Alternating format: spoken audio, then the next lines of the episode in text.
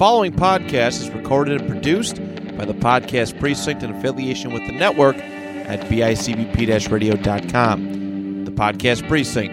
Consistency, creativity, culture.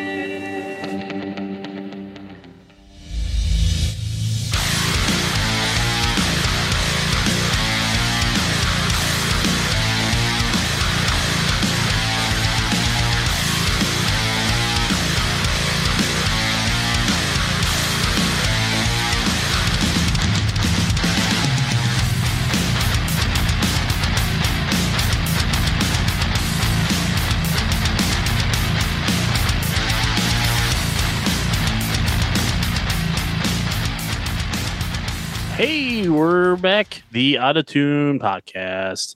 Your once a month, family friendly music podcast.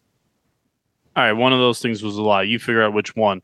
Yeah, we're back, fuckers. Uh, we got another episode locked and loaded, ready to go here. Uh, let's introduce the gang for the day because you never know who's going to show up.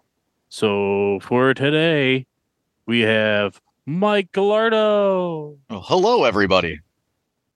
From downtown, we have David Jarka. What's up? He's on fire. Heating up. Nathan Gingrich. Is it in the shoes? Howdy. And the NBA Jam intro. intro. Oh yeah. Channel my inner NBA jam.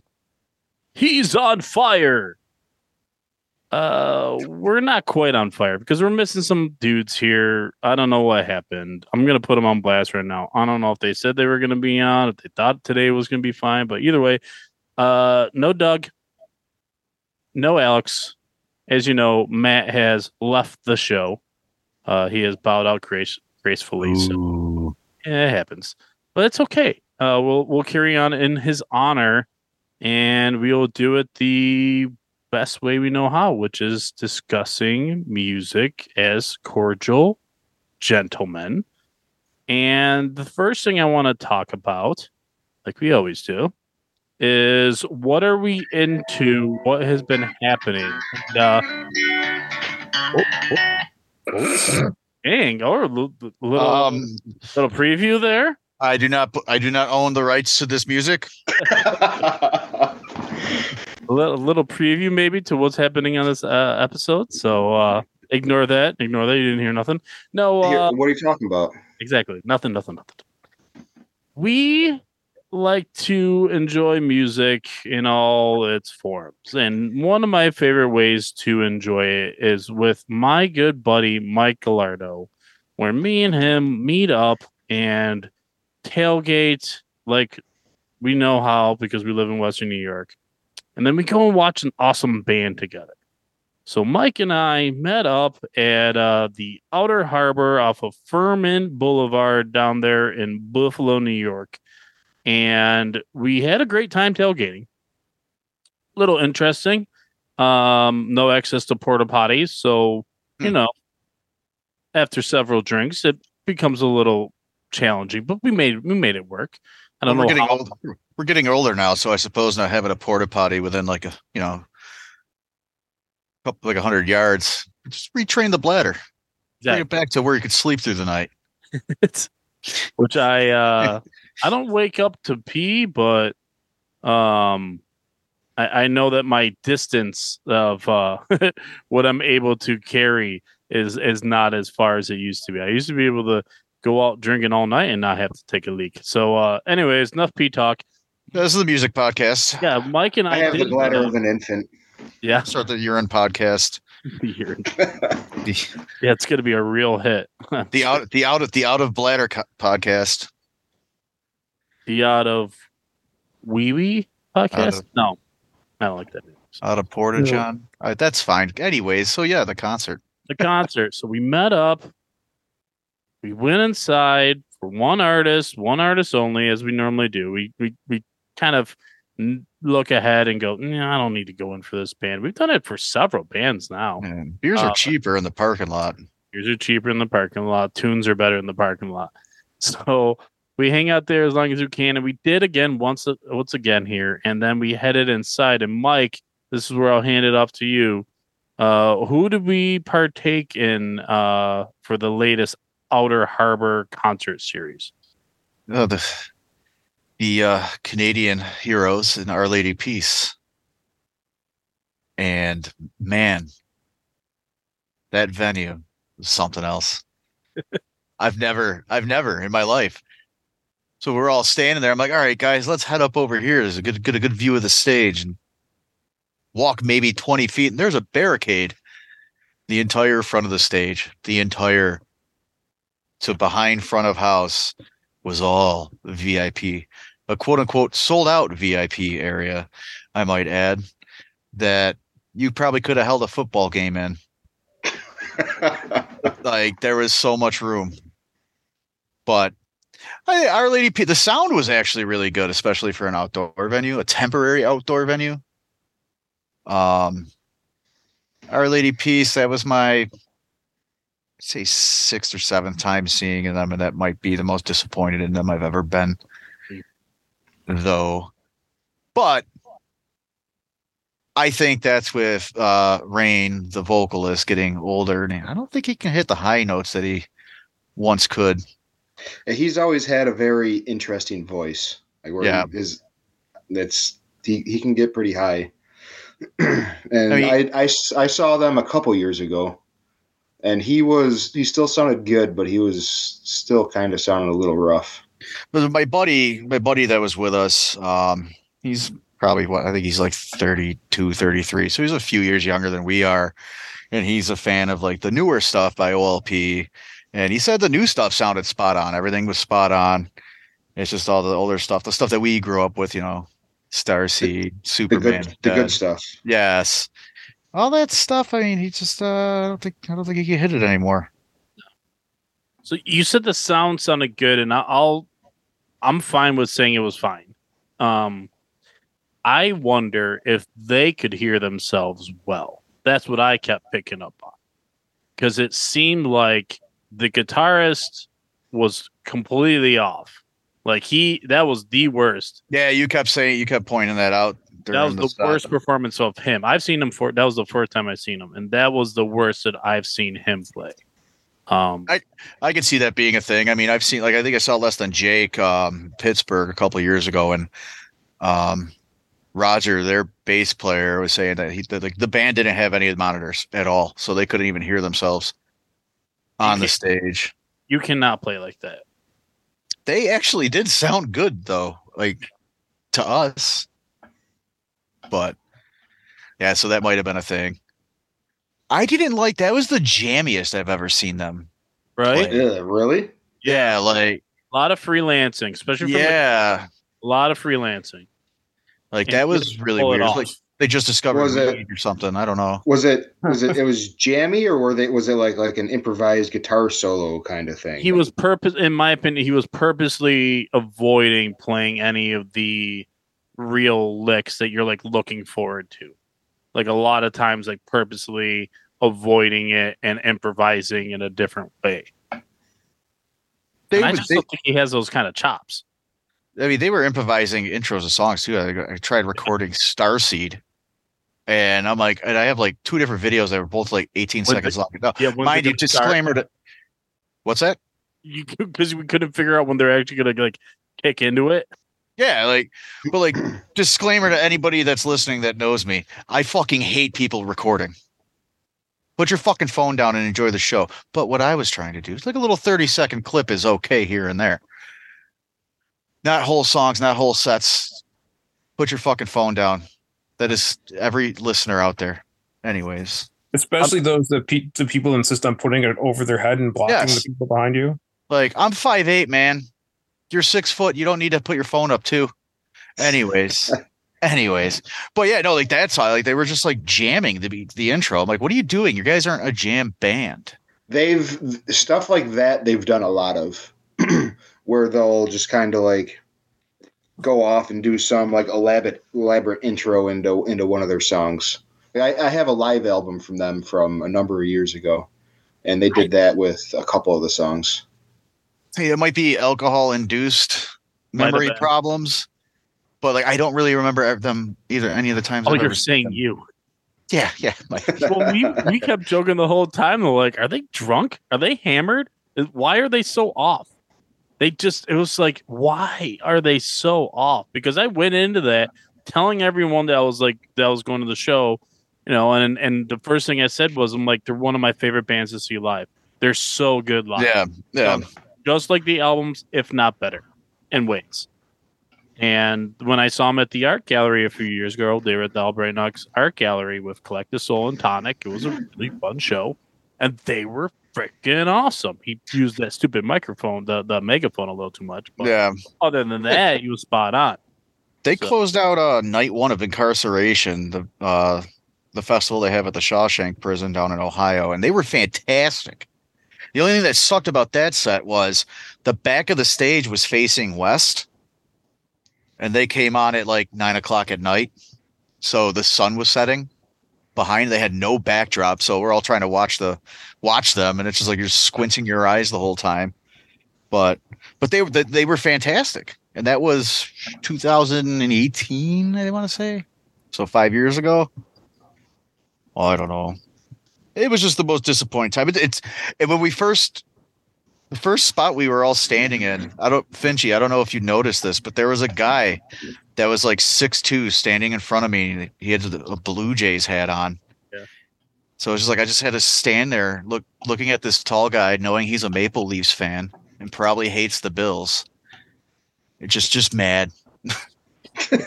You, you were, you- we were being very vocal about how shitty we thought this concert, we, were and de- we were definitely they, those guys. They were saying stuff back. Not they never turned around and said it to us, but they kept saying stuff out loud in defense of them.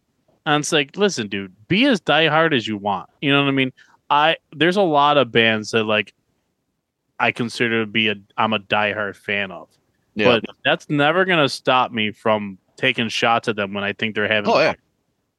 especially the the, it's the only concert I like picked out all this summer to go to. It's the only one that I picked out. I'm like, I gotta make sure I'm there.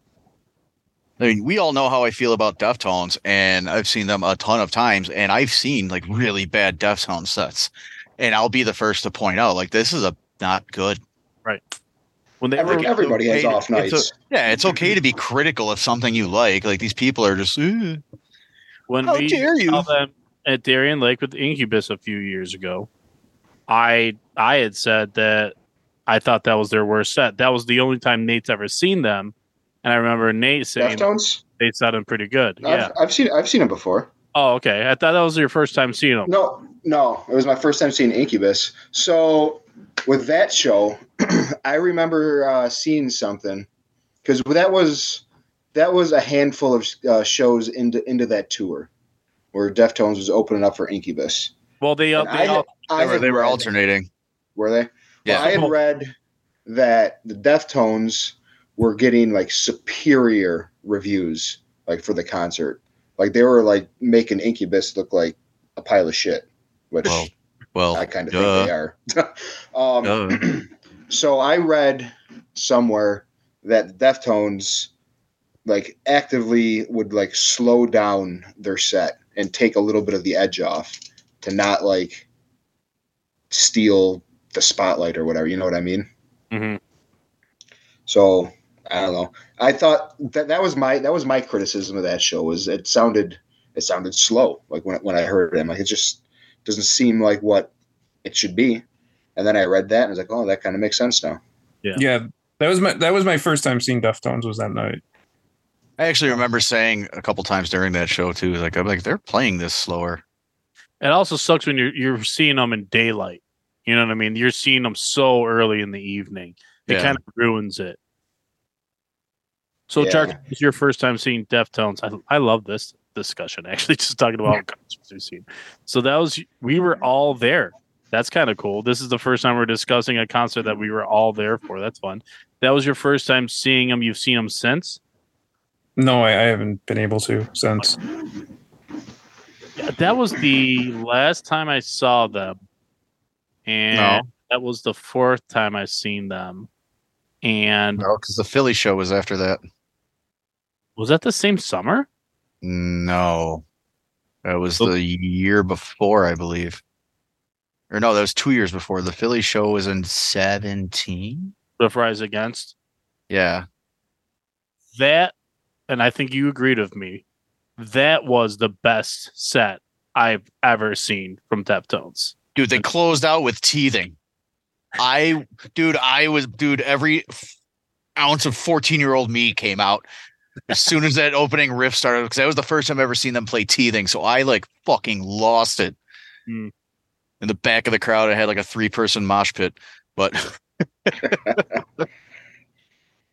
That was yeah, that was a great show, and they're a great band to see live because I think when he's in front of a crowd, that's when he's at his best. The lead I singer, which I always forget people's names. Chino, Sheena. I saw I saw him was it the year 2002 so it was, yeah it was a year after we graduated we took a ride out to uh Saratoga to see it was Deftones Godsmack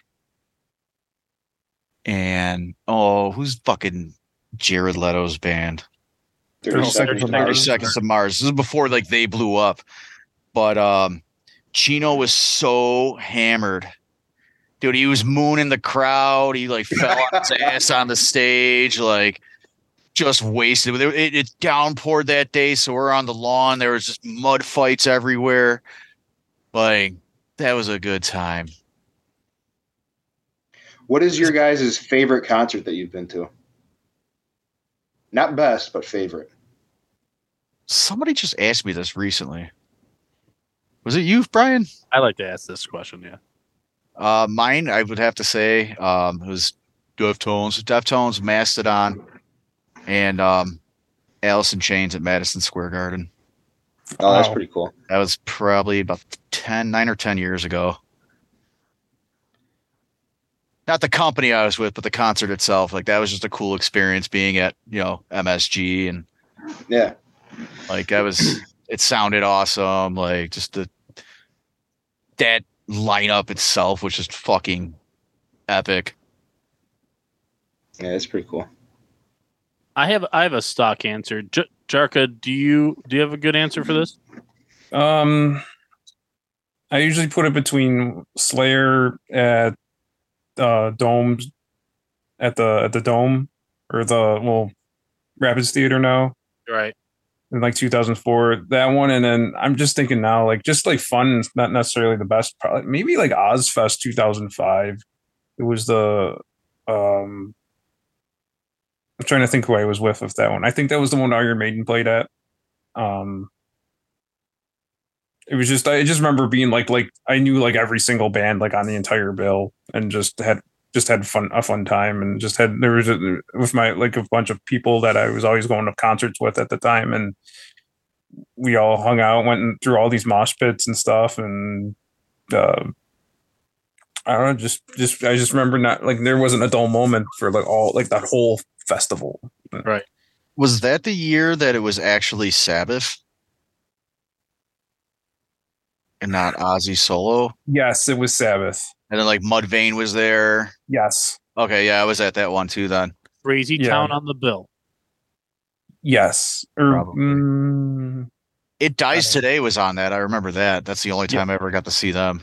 Oh, I saw I them on remember.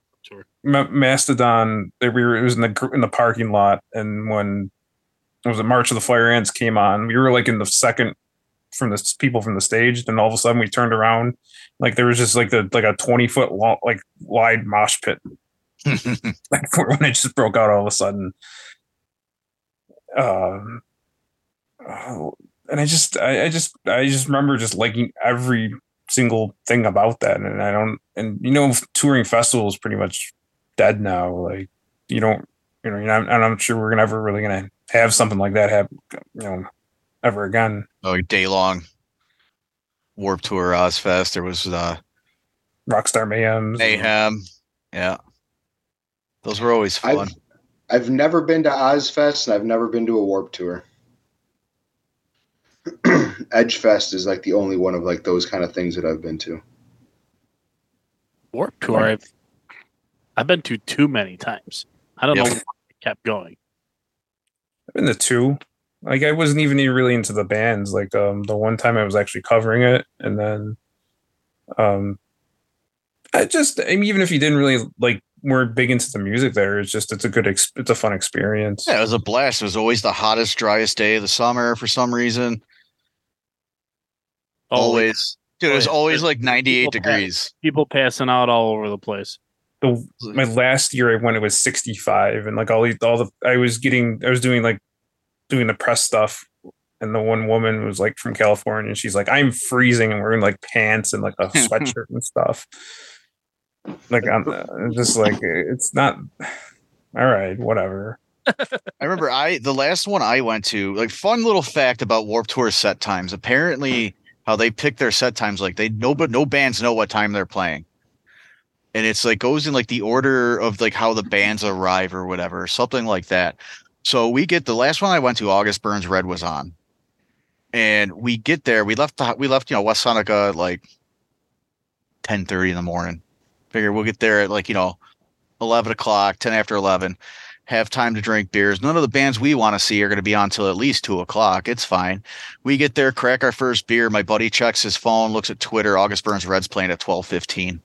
Fuck. So we're like, all right, that's in twenty five minutes. I guess we're pounding this cheap beer. Had to go in all early. That was lame. Nah, I remember like the last one we left we left and then we went to one of those like gas stations up in Corfu and came back and went back in like they were still doing re-entry for it I don't I remember- do you do that now. Probably. Wait, what? You probably can't. Are you allowed to do that anymore. now? I don't even know. Oh, I don't I want to say no was Yeah. it uh, one of first them? one I went to. What?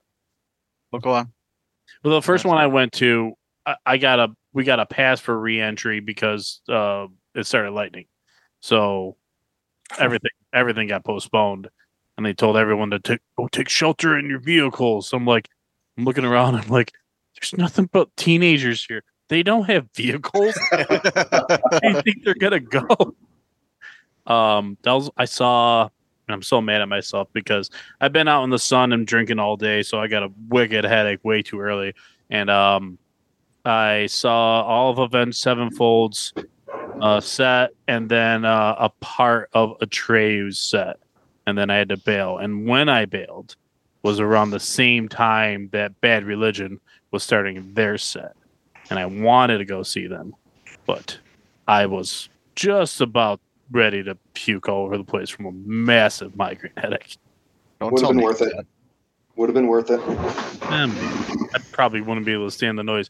My stock answer, though, for concerts that I deem to be the best, there's two answers for this. Well, not even the best, but your favorite.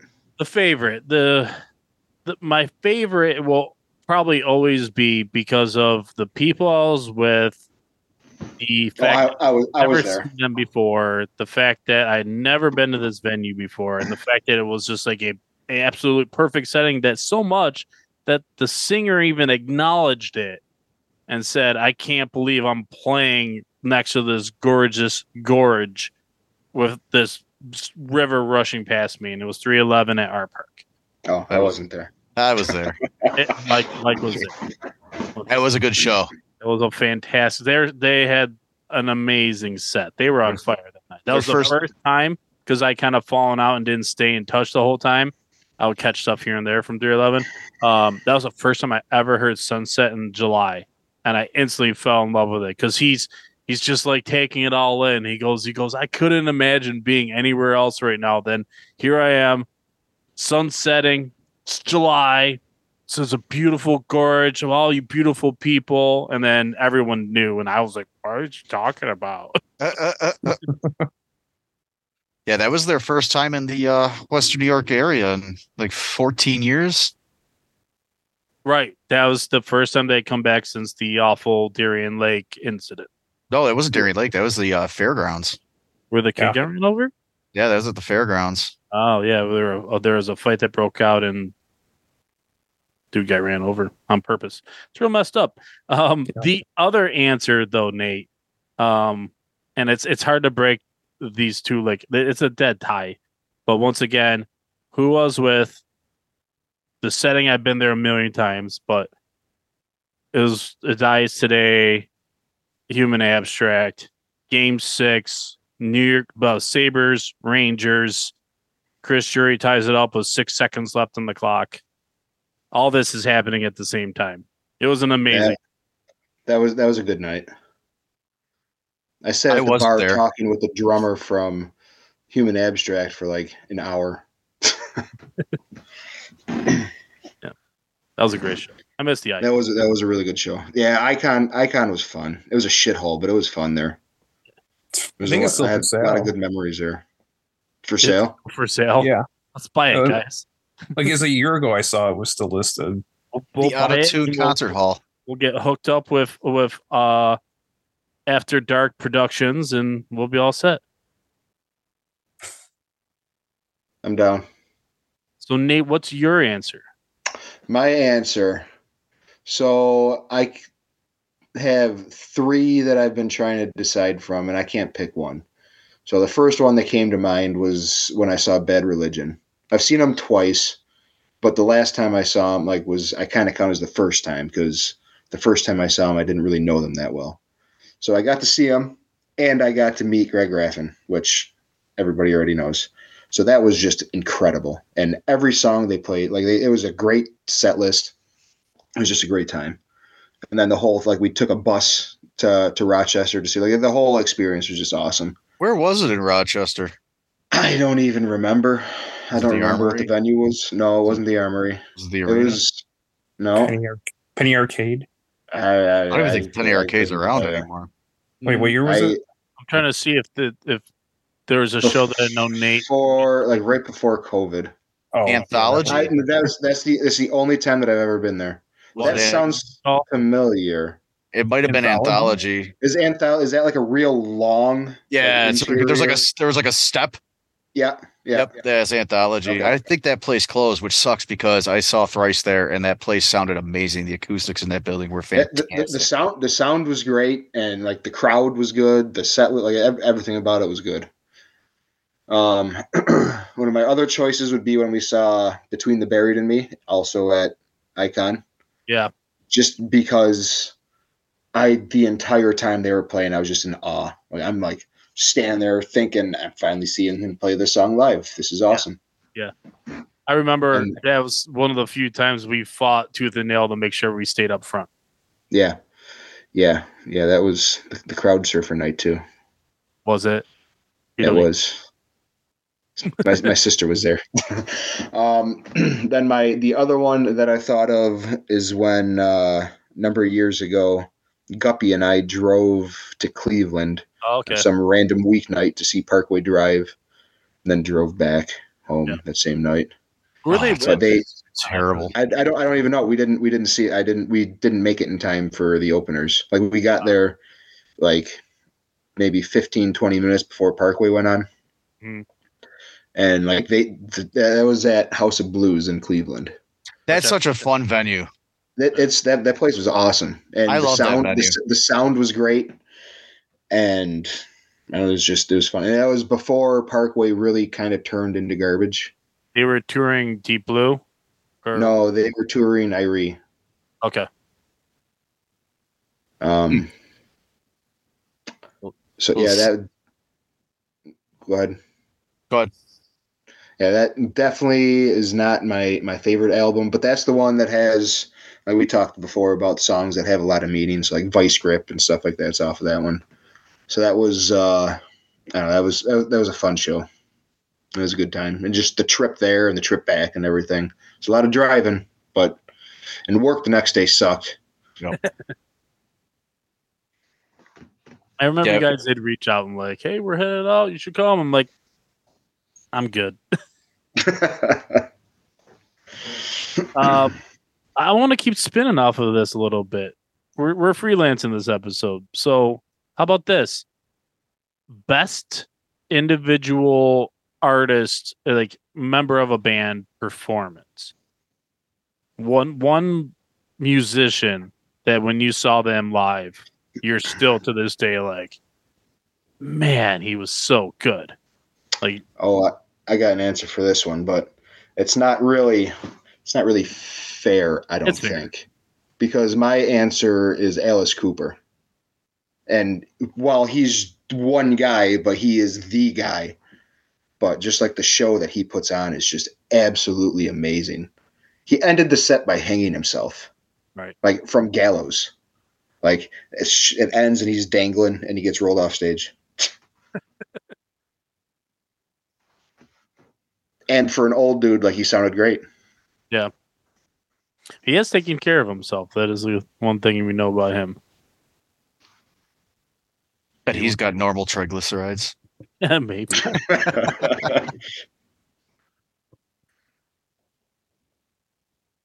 Oh, you're really that racking my brain on that them? question.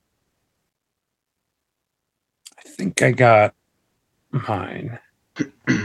was I saw there was an Ozzy came to Buffalo for the Merry Mayhem tour. I think it was 2001, and he was back with Zakk Wylde, and Zakk came on stage and did his solo, and it just was like he was like playing the guitar. Behind, he played like eruption behind his head.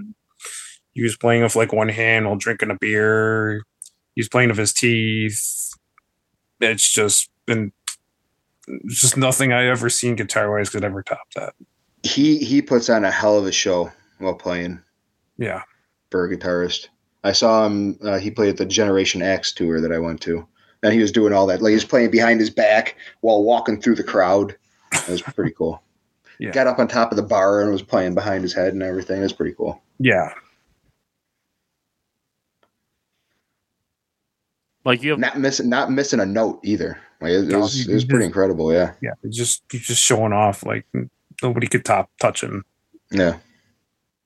I'm, try, I'm trying to imagine the Rolodex of shows that Mike's flipping through in his head right now. No, because I got one, and it was- I have one fucking answer, but I don't want to give it away because uh later in the episode. Oh, come on. You we don't even know, Uh, we don't even know the draft order yet. Yeah, but there's somebody else I want to draft first. Anyways, um I'd have to go with Synyster Gates from Avenged Sevenfold. Ah, Just because of the one time, and they're not even one of my favorites. They are fantastic live. Their live show actually got me into them. Um, but uh he was I forgot what fucking song it was. He's got a solo in it, but you know, live they do he does a longer solo and all that. And he literally fucked up like big time in the solo. Everybody stops.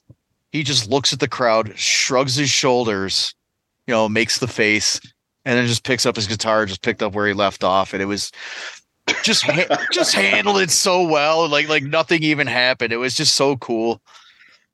But Well, what, like, what what else what else are you gonna do in that in that in that moment? You know, yeah, right. Everybody everybody knows you screwed up. You know you screwed up. yeah, Eh, but- nobody's perfect.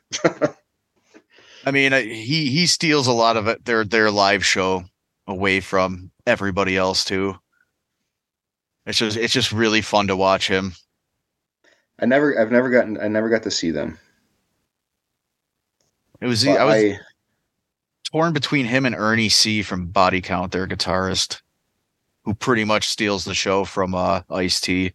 If you ever get a chance to see them, just watch him. The same thing, shreds. Just it, it's just the shit that he does. It's just like, whoa, that's not in the song. totally making that up right now, and it's fantastic. I am I so growing up, like my dad listened to, you know, Deep Purple, stuff like that, Rainbow.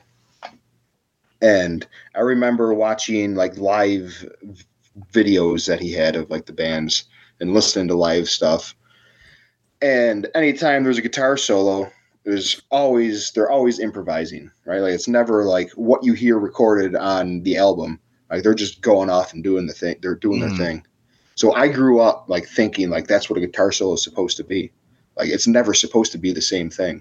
Yeah. I, I I I love it when like I don't I don't like jam bands. Like I don't like jammy stuff. But something like that where they're just kind of improvising and just going with the flow and just going with how they're feeling with it. I, I love it. I think there's so much more to that than just the same same old rehearsed thing over and over and over again. Yeah, it's like the solo is this. I don't want to say it's not interesting when it's the same solo Like you No, see, it, it's st- yeah, it, it's still really good. yeah, it's still good, but like you see the you see say you see the same band, like you see Guns, you see Guns N' Roses like three times. And what's that song? What the fuck is that? Their their slower song.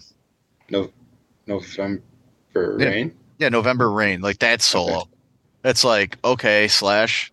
We know you're better than this. Throw some, throw some, uh, throw some improvisation in there because we know Yeah. you got the talent. Like I'd rather, like obviously, yeah, play the solo that's in the song. You have to. It's part of the song. But make it unique.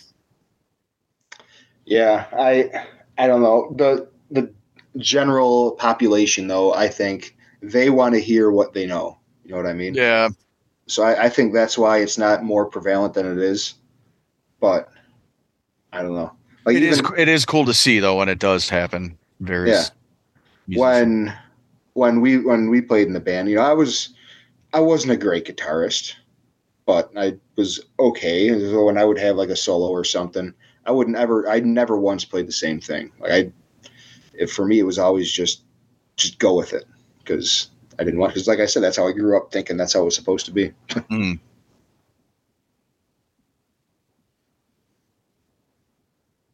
Mine's the hardest. And I I should have a better answer considering I was the one that asked the question. Raine Maida, July thirteenth, twenty twenty three. So I don't know. uh, Unfortunately, this this band has gone through so many lineup changes. I don't know which drummer I would have seen. Um, it's it's either Alex Pellet Pelletier or That's probably not how you say that. yeah, no, it's well, it's French Canadian because the band is Despise Icon. Pelletier. when I saw them with Black Dahlia murder at the Mohawk. I went on the side of the stage. It's the only time I've ever done, ever done this, and it's kind of Mohawk's like one of the few places you can kind of do this. That I went on the side of the stage, and I watched the drummers for both of them because I love them. So they're they're my the favorite my favorite musicians in those bands between those two are the drummers. And I just I was like, I got I gotta watch his feet. How the hell does he do this? Like his blast beats are so freaking fast and so technical. It's like I just gotta watch this dude. So I I think it it was that Alex dude, but I'm not positive because they've gone through so many lineup changes. And then the other one would have to be anytime that uh I've seen August Burns Red. And his name is Matt Greiner, drummer Yes. for August Burns Red, who, when we uh, finally do our drummer draft, um, he might be my first pick. I'm gonna take him now. I know, right? Well, we're not doing it today. So, the reason I love him so much is for opposite reasons, actually, of why I love Despise Icon's drummer. The way he uses his kit is so it, it's a he's playing so many other like instruments in a way. The way he uses his kit, the way he accents so many things, and I don't know. I I think he's by far the most technically gifted drummer I've ever seen live. He is fantastic. And fantastic. I've seen Lars Ulrich. I've seen Slipknot. They have three fantastic drummers. Oh yeah, I I I, I saw what the hell was his name? I did see him. Joey Jordison. Joey Jordanson. He was fine. Yeah. I'm not one of those guys that dogs him. I know I know real metalheads. Ooh, He he Uh, doesn't do anything whatever. that special. Whatever. It's all it's He all, was- it's all He was a fan. He was a fantastic drummer, and you could listen to any Slipknot album with him or with whatever this guy's name is. Um, I can't think of his name now. they got Jay Yeah. Weinberg. Jay yeah, Weinberg. Jay Weinberg. And you could, t- dude. Jay Weinberg plays pretty much the same drum beat to every fucking song they've written since that, that he's been a part of. then you go listen to the early Slipknot, and it's just like, what the fuck are you doing back there, Joey? Like, it was fantastic. Mhm. But you know, whatever. What's people's problems of Joey Jordanson before I have to I- boot again to the train? I have no idea. People no love to hate on Slipknot. I think that's it. because they got lumped into the nu metal category. Probably. I don't know. He's one of the most like like uh, fun like drummers to listen to. Like it's just There's so much going on. yeah, that's it's Like- just I don't. I don't get that. I got a question for you guys. When you go to a show, when you go to a concert, obviously, I mean, Nate and Brian, you guys play guitar. You're um Jarka, I don't know if you ever played an instrument or not, but what is I Oh, tried drums. drums. I, I- I- tried. I tried bass and I tried singing. but um what what instrument or member of the band are you most drawn to? It depends on the show itself, which Okay. is a cheating answer. But for the It mo- mo- most most of the time, for me, it's going to be guitar. Yeah. just because like that's I don't know that's the the music I listen to. I'm drawn to it because of the guitar driven aspect to it. Hmm. Same answer, but you, as you can already tell, you know, it, it's the I. I really appreciate guys that I think I can make good arguments for are some of the most gifted players. So I can make an ar- argument, you know, that Greiner is one of the most gifted drummers to ever play. Yes, it's a long list because there's been a lot of bands and a lot of different genres, whatever. But he's he he puts on a hell of a show. Chris Adler for the same thing with Lamb of God was always the seller to me, which is funny to think about because you know their their guitarists aren't slouches whatsoever. you know, what I mean? they're they're beasts in their own right. But I I do find myself whatever I'm there for, uh, it changes. So like when me and Nate went and saw Between the Buried and Me, I was watching dudes' hands. I was like, I gotta watch them. How do they how do they pull this shit off? I still don't know. It's like basically like they're wizards. Um, Fuck I yeah! don't I don't go for bass players. There we go. Come on, come on, come on. Do you, Mike? Do you go to a concert to see a bass player? Depends. It depends on the show. It depends on who the bass player is. Yeah, dude from NOFX. Well, I mean, he's the singer too, so you got to you, you got no choice but to pay attention. Um, I mean, I'm more naturally drawn to a rhythm section. Um, but like if I'm seeing like Black Label, I'm gonna fucking watch Zakk. If I'm seeing, you know, August Burns Red, that's a tough call. I'm gonna spend time paying attention to everybody, except their bass player. although although when we Their bass player Oh, played last- guitar. he can he can goddamn fucking shred. So it's Well, I So, mean, ba- so really, they got a guitar player to play play bass because it's just bass. Anybody can do it. not really, but okay.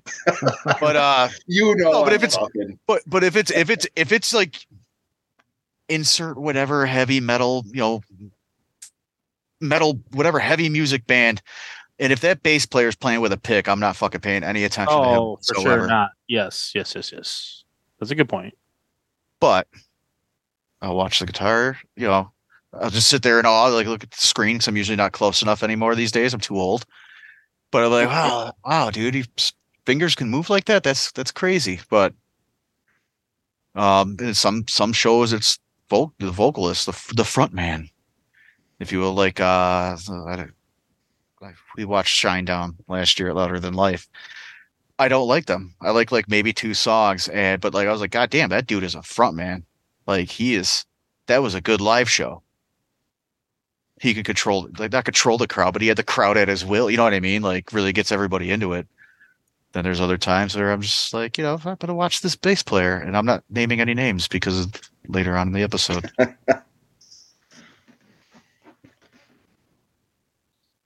Well, you do.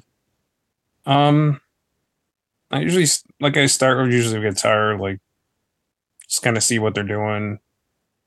Then I usually end up just check. I then I usually kind of check out the drums more than most people. Just I want to see what set they're playing with, like how many toms and stuff, and you got a double bass or a single. And I try to listen to. I, I always had a. I always like when I was in high school and I was playing drums, uh, for whatever reason, I always focused on like, oh, do they what? How does the double bass sound stuff like that in the songs? And I always so I always kind of focus on like uh, how hard they're hitting like that bass drum and stuff, and you know, how loud is it? Is my feeling at my chest and stuff like that. um, and then like if I'm going to like a small show, like if I me and my wife are going to like a a, a club show at like um stamps or uh uh Nietzsche's or something. There's like a ska band playing. I might like try to focus more on like something like the trumpet just like because it's something different. And just i just want to kind of focus on like something on something i might not see all the time at a, at a regular show. Or like when dropkick murphys came they had like you know other stuff that you don't really see normally. And um with, the, with that playing like that it's traditional irish stuff i feel like. So I, I don't. I kind. I guess I kind of float around depending what's going on. Yeah, that's that's a hard a hard question to answer because it really does depend on the artist that you're going to see. Yeah. It's like that you get like a band like um, Protest the Hero, where just every single member of that band's a phenomenal musician. It's just like, yeah, just kind of go through them. Like, all right. He's also one of the most entertaining. yeah. For for the most part, most entertaining frontman too. You would think. Yeah, he's really funny. Dude from Protest. You never saw them live, but I think we've watched music videos of theirs. Yeah, I've, I've never I've never seen around live. the stage. I saw them with what uh August Burns Red at the ballroom when they did the 20th anniversary tour of whatever album came out in like 2008 or 2007 because it was like 2017 maybe it's a 10th anniversary 10th anniversary i don't remember what album The one, so I've I've had I don't know how many they have out, but I've like there's two that I like actively listen to. So there's the one with uh, Bloodmeat. I don't remember. I don't remember what the album is called. that was the one after Kezia but I I love I I loved that one. Um, isn't that that's the one that uh, didn't Alex have to listen to it for the Christmas uh, like the Christmas thing that we did? that album or was it the song i think did we pick songs for that No, it was, that was that was when everybody like the Secret Santa where we all picked Oh, yeah. we listened to, so i think two of us picked protest the hero didn't we and Yeah, I that's I was me and Jarka did Yeah. Yeah. Okay. But yeah. Um but yeah, that album I, I love that album. And then I think it was one after that that I listened to a little bit, but I didn't like it as much as the other one.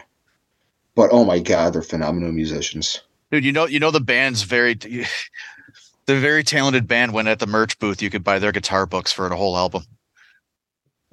Like August Burns Red's merch booth, they always have like the whatever tour they're on or whatever the previous albums, like guitar, like the music book. when we saw Between the Buried and Me um, at their merch at their merch uh, table, they had a book of tabs for Alaska, but only for bass, because they I, I asked them why they didn't have one for guitar. They're like, "Yeah, we're still working on that. It's just taking a really long time. There's a, there's, there's a lot of notes in there." They're like, because it's boring as hell to map out all these notes. yeah. And I, I guess a, a good way to kind of wrap it up this discussion is is it the same for when you find a new band? Do you find yourself continuing to listen for the same instruments when you find new bands to listen to? I'd say that there's usually something. If it, there's like, say, we'll go with Johnny Booth, for instance, um, only because they just dropped a fantastic new album last week. Um, I fell upon them, if you will. They stum- stumbled upon them about a year ago, and at first, everything. I mean, I was like, "Oh, this is very like E-Ted esque," you know, like fast paced, whatever. But like, I'm drawn to their drummer. He's just a fucking madman. just like sitting there listening to this guy. I'm like, what is? He's just nothing but. It seems like he's doing nothing but fills, but keeping a beat at the same time. Like, it's absolutely ridiculous. So it's usually there's usually when I when I when I discover, if you will, you know, a new a new band to me, there's always something that sticks out that makes me like it, and it's usually one instrument. I'm not like particularly trouble. I gotta I'm not going to listen to these guys because I don't think the bass is that good. You know, it's nothing like that. I mean, vocals will ruin a band for me. Absolutely. In a, heart, in a heartbeat. But I'm not like, look, I got to listen to this. I don't, I'm not there to, you know what I mean? I do. I'm not particularly trying to, like, I'm not like, well, yeah. But that's me.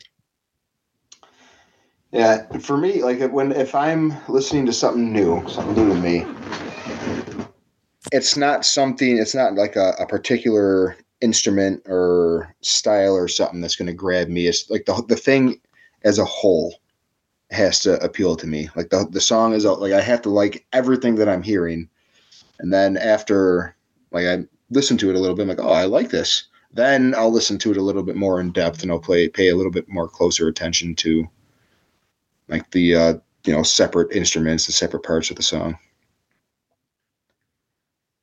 But I have to be. It, I guess I don't know. I guess it really, really has to grab my attention. and Be like, oh, that sounded pretty cool. I got to listen to that closer. You feel the same, Dave? I'm kind of in this a similar boat. I think, like, uh, two like there's two bands I kind of been listening to I kind of dived into recently. Um, the first one, like last one, was uh like Dillinger Escape Plan. Like their first couple albums, I was listening like their older stuff. I was just like, holy shit, where the fuck have I not not heard this before? I was just completely like blown away from it. And it was just that was more like a like a whole like it was just everything everything about it. I'm just like okay, I wish I would have started listening to this whenever this first fucking came out and then um, I started. I kind of dived into. I just you know I gave give bands a chance. I, I dived in the release. The my most recent one is actually Dream Theater, and some of the stuff is like, oh, this is cheesy as shit. Like, uh, like, ugh. and then then then you hear like one of their guitar solos, and you're just like, wait, wait, hold on a second. Wow, what the fuck is this? So it's kind of like a, it, those guitar solos kind of kept me going. Okay, let's let's give this another shot. Let's give this another shot. Let's hear. Let's see what else he's got to, to offer with it. So maybe it's kind of like 50-50. Like half of it is like actual, like the whole whole experience, and the other half is more like like guitar solos almost. That's that's usually what I've been finding lately. Like within the last year or so that I've been kind of been listening, changing how my listening habits have been. It's been like bands that have like a guitar solo, like a good guitar solo with it will kind of hook me more than more than not.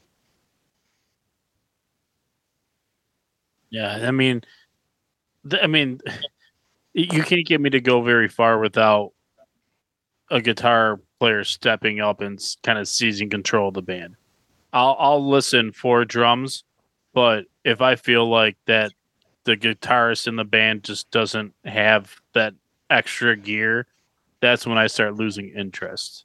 So anytime I find a new band, um, that's normally what stands out. The the last band that like I got super into, and they didn't become anything, but they're from Britain.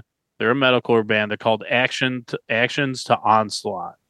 And the first time I heard them, I just stumbled upon them, and right away the guitarist just like stood out.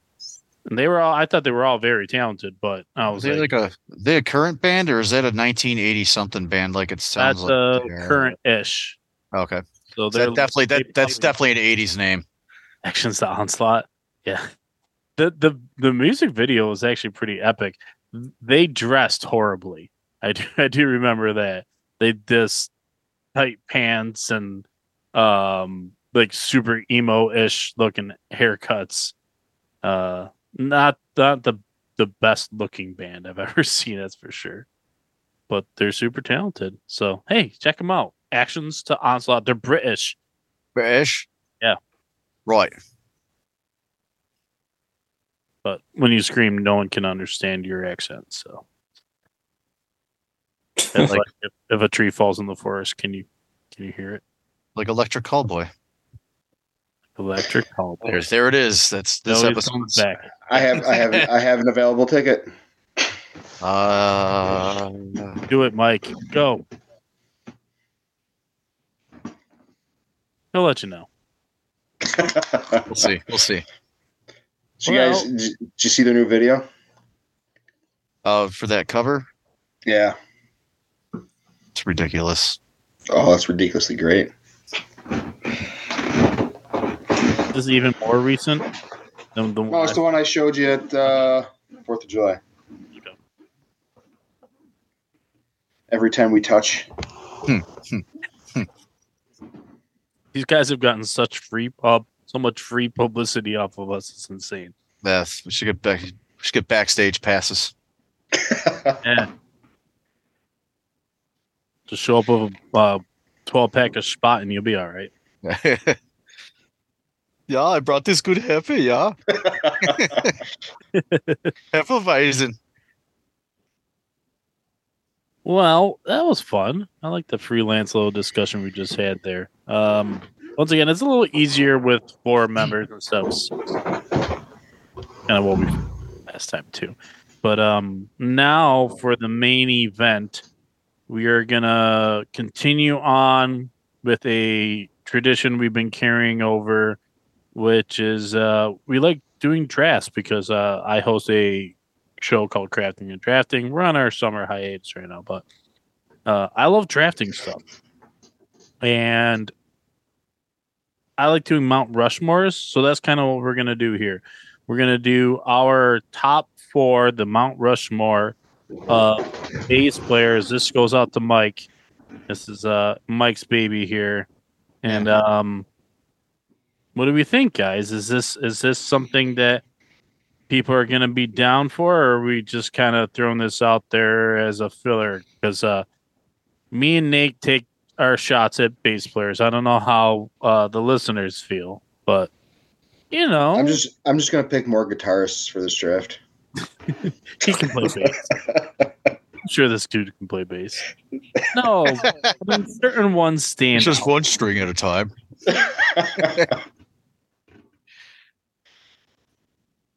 No, I mean seriously though, like there's been some very gifted bass players over time, and I think they deserve their own draft. So we're gonna do that right now. I am, as we speak, typing in our names to the random.org website to randomize the draft order. It's the randomizer. Yep. I do it three times. I have my name on top right now, but we'll see where we end up. Randomize number one. We got Dave picking first, but we're not done. Randomize number two. I'm back on top, but we're not done because we got to do it three times, and third time's a charm. Hey, I stayed on top. Cool. Uh, I have the first pick, then Mike, then Nate, then Dave, and uh, we'll do as we normally do, which is Dave will have two picks. He will start off the second round. We're going to do our Mount Rushmore of bass players. So I will take what I consider to be super low hanging fruit here. Uh, someone I know none of us have ever got to see, mostly because he passed away a long time ago. He's always been one of my favorite bass players, and uh, I'll take Cliff Burton. I know there's other guys that are active that are definitely more talented than him, but I don't want more talented. I want dudes that I want to listen to. And uh, Cliff Burton, I have listened to a ton. So That's me. I'm next. yes, Mike. Oh man, no, I don't know. Well, I'm gonna take Les Claypool just because he's there and I have to. Mhm. He's fucking fantastic. You really Yeah. do. He should have been first, but Yeah, that's why it kind of threw me off. I'm like, oh, I got my second pick. Hopefully he doesn't go. All right. Well, there's that. He still wasn't who I was talking about either before. all right. Calling a shot. I get it. Go ahead, Nate. oh god, dude. I I don't. So I take shots at bass players, yes, but I do I do respect the you know being able to play bass. Like it's you know I, I joke about how any guitarist can play bass. I have a bass. I, I can't you know I, I can play notes and I could play songs, but you can't I can't actually play the bass. You know what I mean? So like it does take, especially like slap bass. Like I just like that. that Slap at the bass. I- yeah, I just. oh, I'm picking Paul Rudd. uh, so my internet is super slow right now, so I can't find his name. But I'm gonna take the bass player from Between the Buried and Me, just because every musician in that band is fucking amazing, Mhm. and whatever his name is. I got the guitarist on my Mount Rushmore for guitarist, so might as well throw the bass player up there too.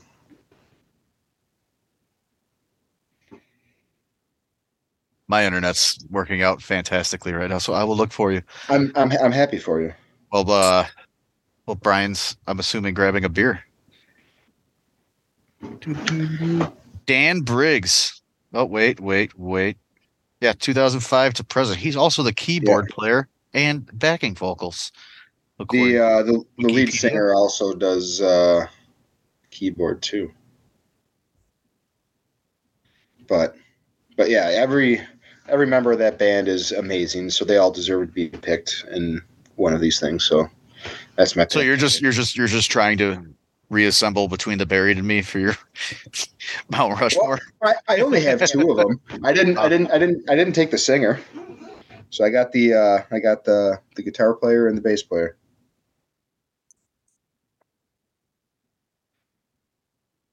I like take the drummer when we do the drums too. Back. Two for you. All right. I'll go with Geezer Butler here. Yeah. Yeah, I think you got to go. He kind of was, you know, He's on my set the- list. set the tone for metal bassists just overall. And then my next one will be uh, Alex Webster from Cannibal Corpse.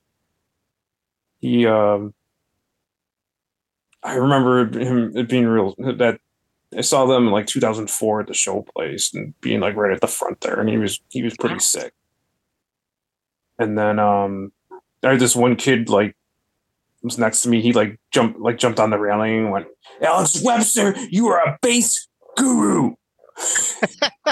this just seems like still like the most one of the most random moments at a concert I ever had. But to call somebody a guru. I've never heard anybody call anybody a guru before. You're my guru. Oh, you're my podcast partner, guru. Oh, thank you. That makes the nice, sense. nicest thing anybody's ever said to me. That's All right, I think it's true mostly. That, that sounded painful, actually. It's a big third down over there. Oh, I barely even heard that time. All right, so it's But back to me, did- yeah. did- You did Geezer Butler, and then who was the who was the other dude again?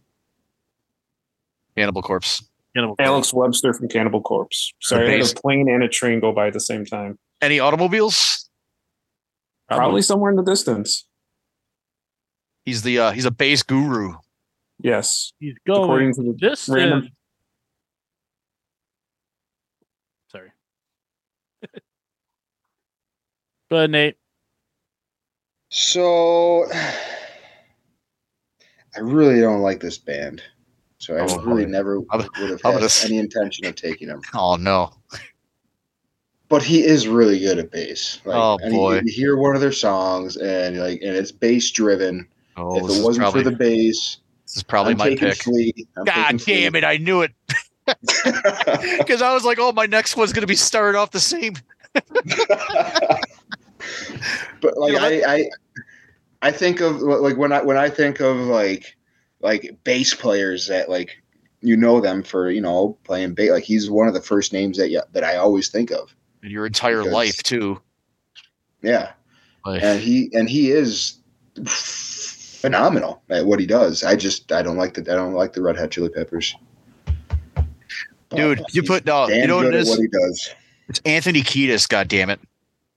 You put any other vocalist I, I in that I band, Can, I can get on board with that. so I we're am not, hearing about of. California every fucking song with his douchebag mustache. They're a super jammy band live. I can, Like- I can, I can see that. I can. I can Way see more them jammy than jammy. you think they'd be. I saw his ass. Well. I we all When I was working at Darien Lake. I, I was their employee, you know, driveway. You go right behind the main stage there, and uh yeah, I saw his ass. That's that's all I have for Flea. no Flea for you, Mike. What you got? Oh, well, I mean, I also don't like this band. But you can't take away what this dude does on bass guitar. You can 100% take his vocals out of it. But uh, I'm going to have to take Geddy Lee from Rush. It came down between him or or Flea for my last pick there. That's what that's what that pick was, was Geddy Lee or Flea. We Yeah. should do it. We should do Slap a at the draft, bass. draft of frontmen who we don't like their vocal, like Oh, dude, that's that could be like an eight hour episode. Like like like like someone that like they play in they play the instrument and but you don't like how they sing like like kind of like Eddie like Eddie Lee would fit that Yeah. The, Oh man, the Geddy Lee Jr., the singer of uh, Coheed and Cambria. I can't stand his voice, but man, that dude could play fucking guitar. I used to not be able to stand his voice, but it, it's grown on me over time. I'll watch them live though if they're not playing while somebody I'd else. I'd like to see them live. I haven't. I've never seen them.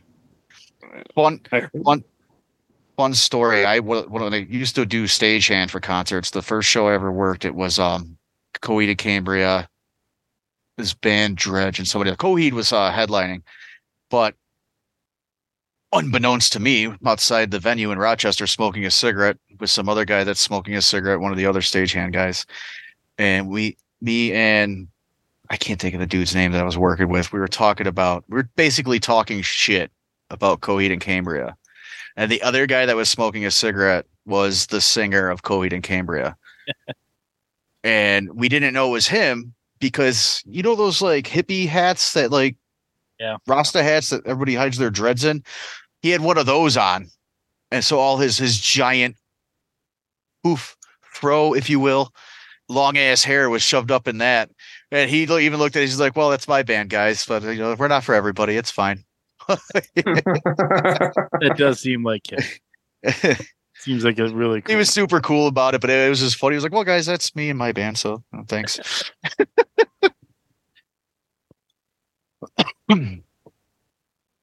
All right.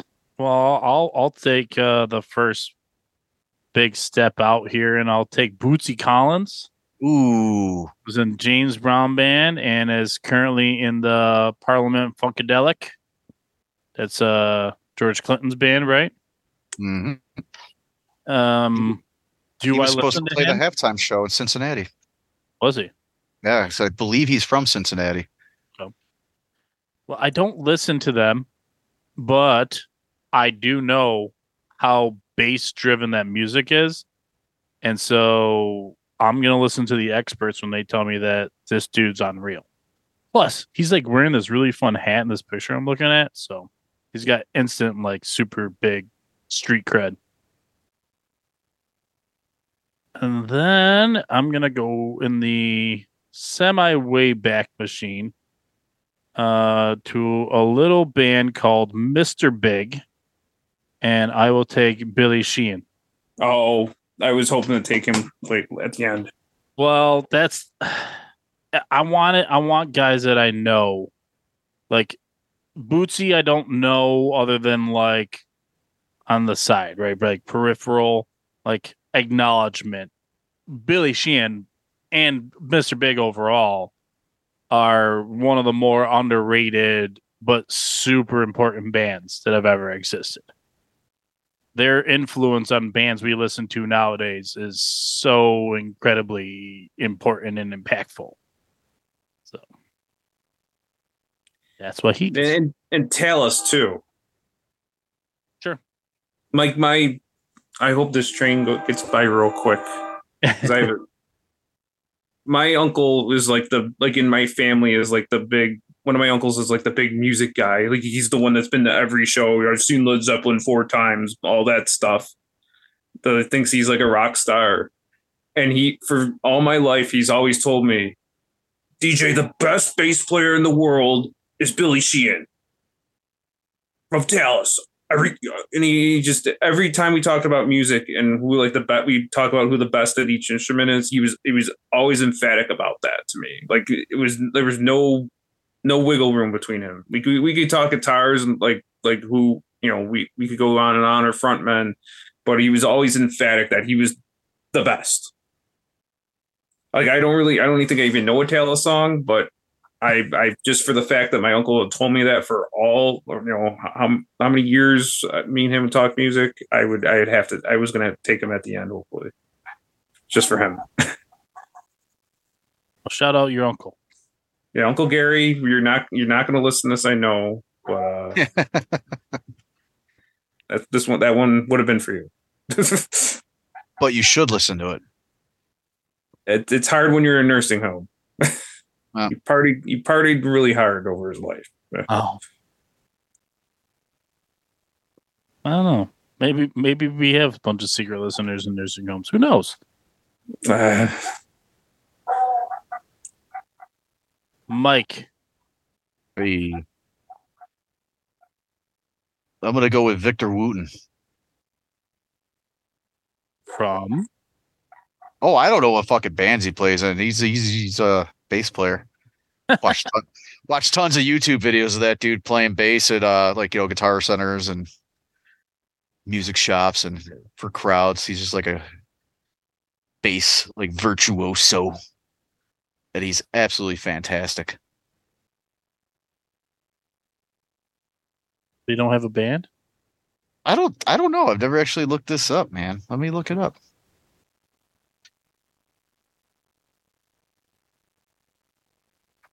Mike's typing. He's an American bassist. It's important. Uh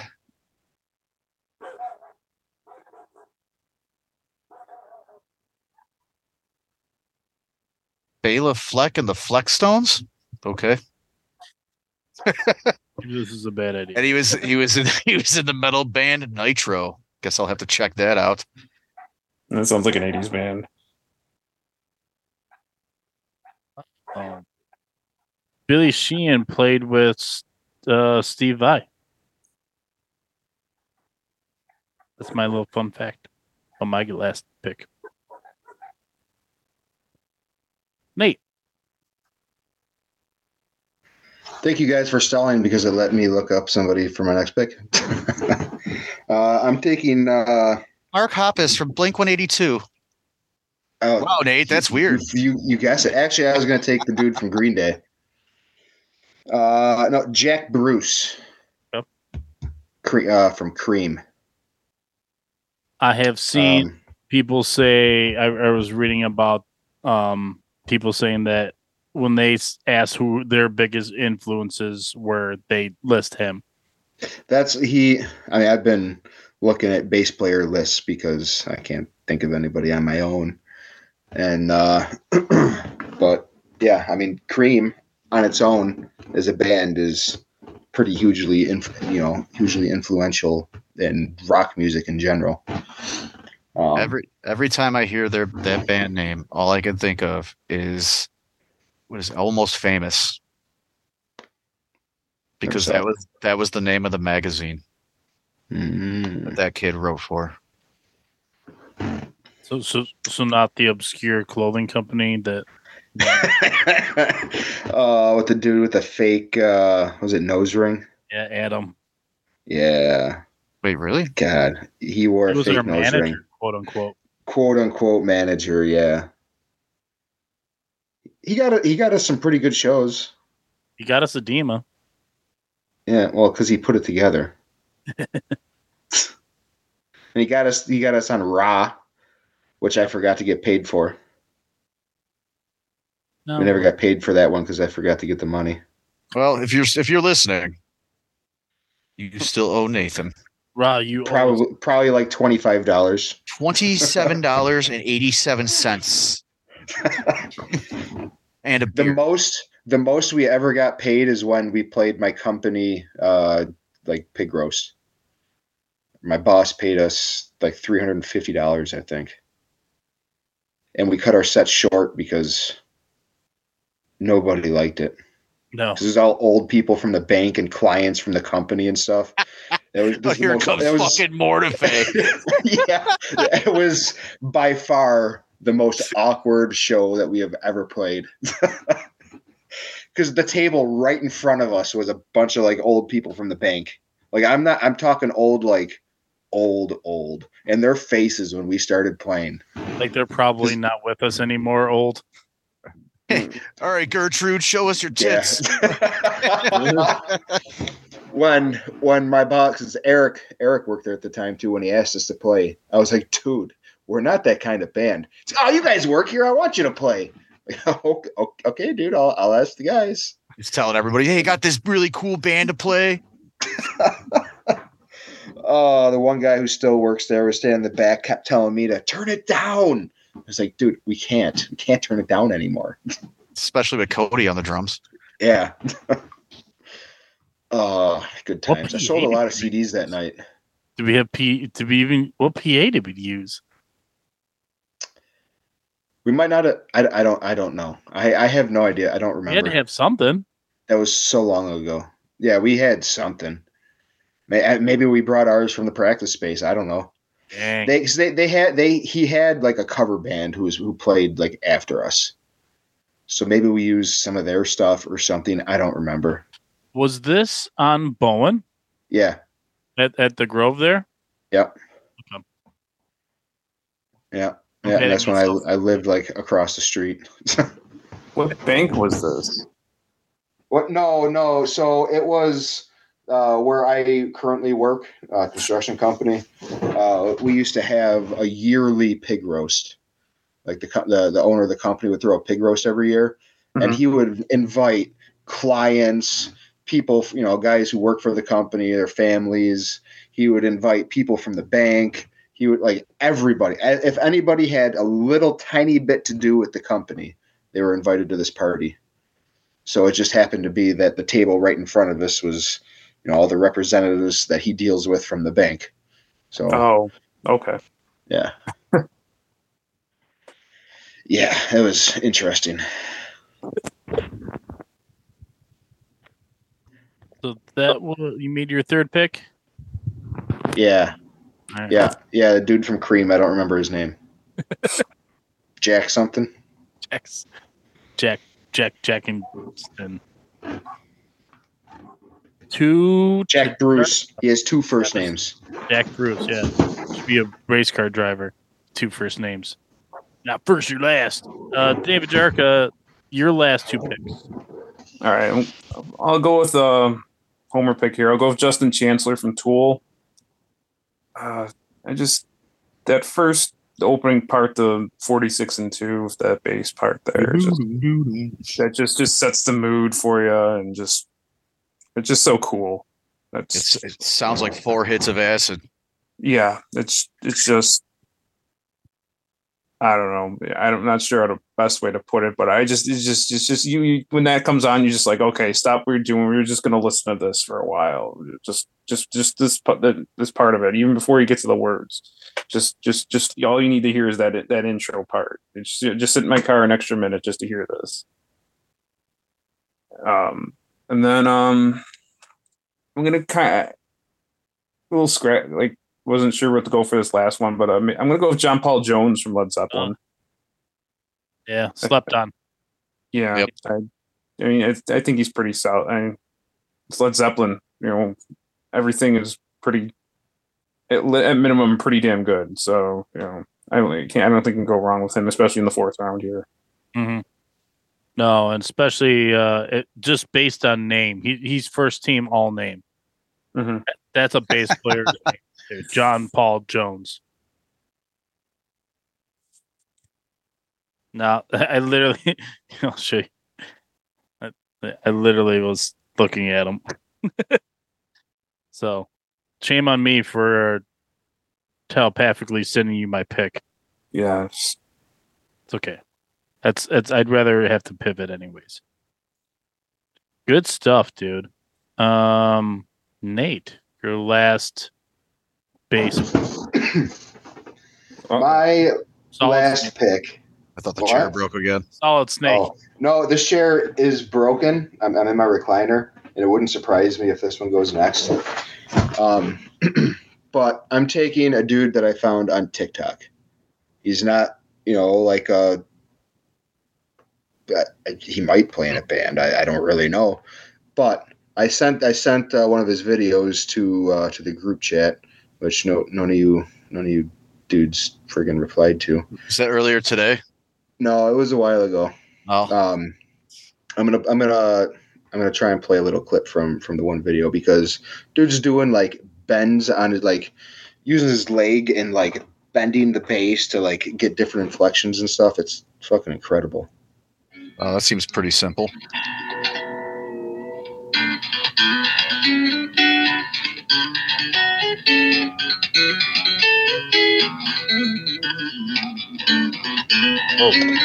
What is that song?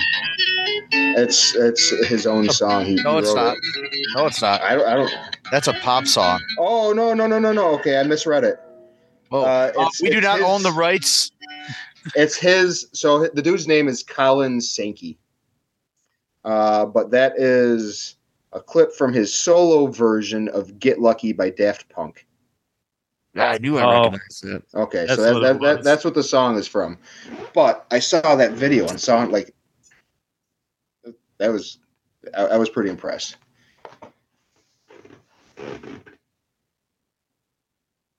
I love that. I don't know who that is, dude is, but that was amazing. Yeah, he's he's really good. I Some of the I hope best musicians- pick it up. Some of the best musicians that I have like that I that I've seen in the last couple years have all been from social media. Just guys who are haven't made it in a band because God knows that's friggin' impossible to do. Have you But- s- have you seen that drummer who does everything with like one hand? Yeah, Oh yeah, Josh Finch, Others, yeah. he's Brazilian. Brazil. He's from somewhere. He's got a long, dark ass, thick ass black beard, and I'm jealous of it. Yeah, he is. He's he is incredible. And like he's even like, I don't want to play in a band. Everybody's like, you, you're one of the best drummers ever. Why don't you play in a band? I don't want to play in a band. I just want to get myself better. Like how what? How can you get better? Yeah, I don't think he can get better. I got maybe he can play more with one hand and one foot. Maybe. Yeah. Yeah, I think a lot of it is too like there's a lot of people out there like we Polyphia is having a heavy influence on like younger people and guitar playing and bass playing. Like there's a I've seen a lot of like people and it's like they they always like there's a hashtag of Polyphia and their their little reel.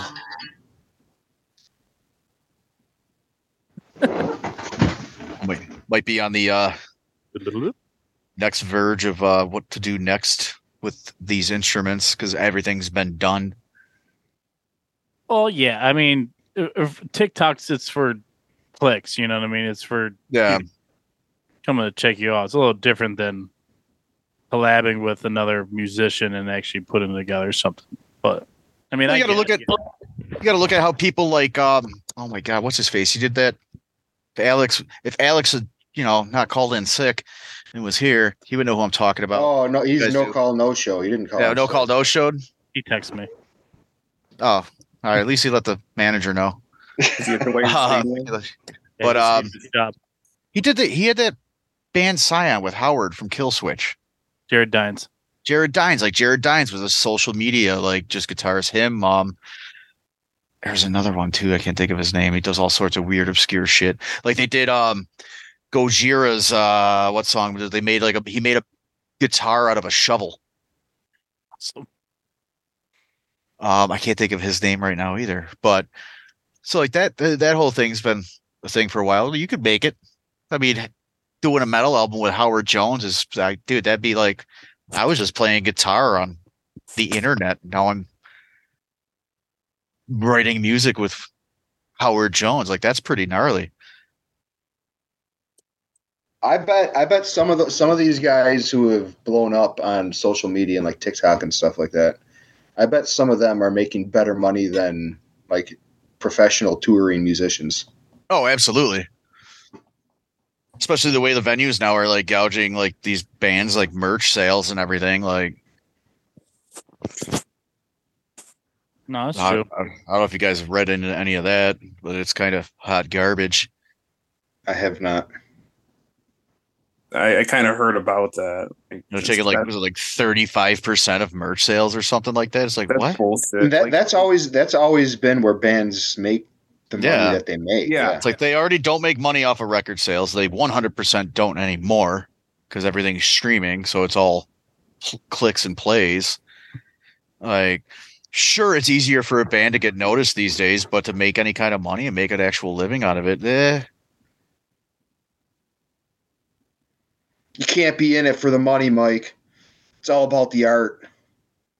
I mean, let's be serious. If we had a band and we, oh, dude, let's go on tour, man, and we were making each of us like fifteen thousand a year, yeah, sure, that'd be cool and all, but you're not. That's you're not Yeah. living. Yeah, Like- no. No, I'd have to sell drugs on the side. Whoa, whoa, whoa, whoa. But this is He said hugs. He said hugs. He'd, he'd be Yeah. saying hugs on the side. Brian's just on the no, Union was, Road for the free hug sign. hitting- I was talking about hitting licks, yo. Mike, your last pick, sir. Um, I'm gonna have to go with one of my favorite bands, even though I've kind of drifted away from them because they're psycho fan base. But um, Peanut from 311. Okay. He is a phenomenal bass player, and I don't think he gets really any recognition outside of the crazy fans that they have. But um, ever since I was a kid, there was they have a song on their first album called um, "Feel So Good," and "Yo, Peanut, beat that thing," and he just does this little bass solo, and it's just like awesome. He's just, he's just a fantastic mix of funk, slap, and rock and reggae bass, like in every single one of his songs. And he plays a badass Warwick, which is a really, really awesome bass that I always wanted, but I don't have the talent that would require spending that much money on a bass. Plus, he's Spend the directly money and the involved talent will with. come. Huh? Spend the money and the talent will come. I was get a fretless one, dude. You know, gotta know what frets you're on, right? It's fretless.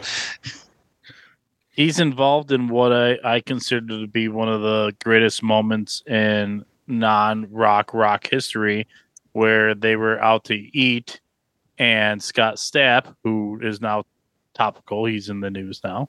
Hmm. Because Creed's getting back together, everybody. Yeah, that's right. We all asked Yeah. for it. We're getting it. Uh, Scott I'm gonna welcome them with arms wide open. arms uh they're at the same restaurant and drunk ass Scott Stapp starts trying to hit on Peanut's wife.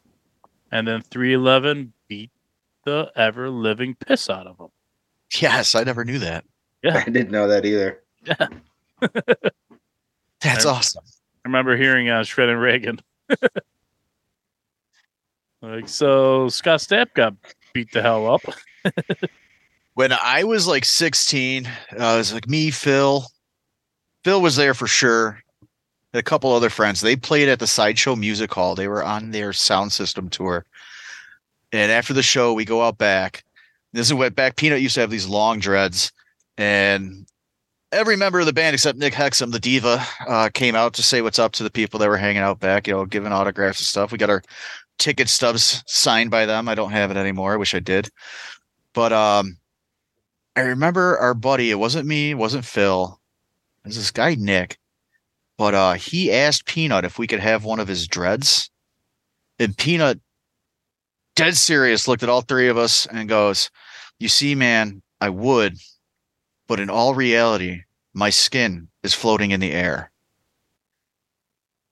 And then walked away. So leaving you know, the, the 15 and 16 year old us standing there like, what the fuck was that? As we were, as became adults and, exp- well, even adults, maybe a year later, we were like, oh, that dude was on acid. like, for sure. He's also not wrong. because all your dust in your house is made up of your dead skin cells. So he ain't wrong. I guess not. If you want to break it down to that gross. The Out of Touch podcast, ladies and Yeah. gentlemen. Well, I will close up the bass draft with taking um maybe the most obscure one. No, maybe not. We've had some TikTokers drafted, so uh maybe not. But the band is Morbid Angel oh Jesus! and the bass player is David Vincent. And this dude has laid down some of the coolest bass lines in a death metal band, maybe of all time. He's no longer with the band. Two days ago, I just saw here a little article here. Uh, David Vincent, founding member of Morbid Angel, leaves the band. Two days ago, Oh, this I saw that article. Yeah, from Blabber or something like that. Yeah, Blabbermouth. Yeah. Yeah, they're always posting about what Corey Taylor thinks about something. Well, uh, David Vincent is out uh, of Morbid Angel. Uh, my tie-in to the Morbid Angel is last episode. At the end of the episode, we played one of Doug's tracks from his EP that they dropped, and the singer of that band that he's in, um, Earth Oh, time out. Yeah. Doug, that also uh, no call, no showed. Yeah, yeah. Life happens. um, but Doug has played music with this dude Kevin uh for a long time. Kevin got to go on tour with Morbid Angel when they did their European tour because they're either the bass player died they did have a bass player that died in 06, so I think that's probably how he got his in. But I'm either he got invited and didn't go or he got invited and did go and tour, but he like knew like Morbid Angel. Because if you don't know anything about death metal, um, there's two hot spots: Buffalo, New York, Tampa, Florida. Don't know why those two cities are the cities, but the, those are your homes of death metal. right? So Wonder whatever happened with those people at that Morbid Angel show. It was in Chicago back in the spring. There was some like crazy. You didn't hear about this? Like there was a tornado and like the roof of the venue collapsed on the crowd.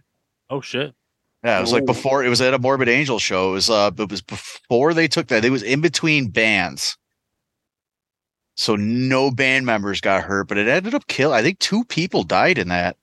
oh crap. You picture going to a pretty mor- morbid. morbid angel show and fucking dying? No, It's pretty fucking death metal right there, man. that is. If you haven't listened to Morbid Angel, definitely check them out because they were very far ahead of their time. Very, very far ahead of their time. They they stand out in that way. Where, you know, Cannibal Corpse seems very much entrenched in that late 80s, early 90s death metal, and there's no denying Cannibal Corpse. You can pick out so many different songs from Morbid Angel over the decades of just like you hear metalcore, you hear deathcore, you hear all sorts of stuff in them. It's awesome. I don't think I've ever listened to them. Check them out; they're fun. And That I will do. I think that's it. That is our top sixteen bass players of all time. it's Quote, not but the bass. Our our Mount Rushmore, as it were. Um, good we job, boys. Did we do drummers yet? No, we didn't do drummers yet. Oh, right? drummers, Drummers, drummers shall be next. Maybe not next episode, but next draft we'll we'll do that. We should get into keyboardist. Oh man. Oh, nobody drifted Billy Drew? Or drafted? Nobody drafted Billy Drew? No. Billy Drew, if you're listening, you suck on bass. He's not listening. Well, we got to. He No. wants us to support his music. He should support our podcast. I don't I don't see him anymore. Ooh, mic drop. He should have drafted Solid Guys. Snake just based on the best nickname for Solid Snake. Oh my god. Yeah. Oh, good times. Good times. Well, today was a good time. I think we did excellent job of freelancing here, kind of just spitballing, as it were. Um, we'll be back next month, hopefully with a slightly bigger crew. If not, whatever, we make it work. Uh, we'll probably bring back. This is your cue, boys. The uh, bring back the Hall of Fame voting out. We'll come back next episode, and we shall bring back someone uh, and put them in the greatest of all time. Whatever. What did I used to call that? I haven't done a couple of. They're safe. Yeah, Our our Hall of Fame, yeah, that thing. That whatever other, that is. The Yeah. ultimate Hall of Fame. gotta Brian- get back in the swing. of Brian doesn't even listen to our podcast. No, summertime, you just you just get a certain kind of vibe, and you just kind of go with the flow. So Yeah, Uh, man. Continue to enjoy your summers, listeners. Thank you so much for listening. Uh, follow us as you have been on your favorite streaming apps, whatever you use. I've recently ditched a whole bunch of mine, and I'm exclusively Amazon. Sponsor us. And I am now. I am now devoting all my time uh, to downloading and creating playlists, which is a lot of fun. I know Nate's done stuff like this before, so maybe it's something we can do more in the future to kind of tie in the show. yeah, But- if you guys would send me your songs. We've done it some Yeah, sometimes. I've sent plenty of songs to the chat. Yeah. Nobody ever and- responded to them. I It's- neglected it. Well, maybe Yeah, but you're you're busy homework. making your way through the alphabet still, Jarka. Nate has to pick one song of all 16 of these bass players and put together a playlist. There you go. You got homework now. yeah, that's probably not gonna get done.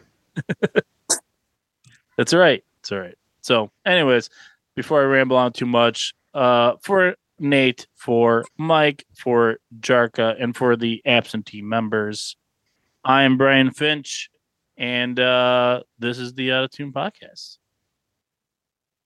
Bleh.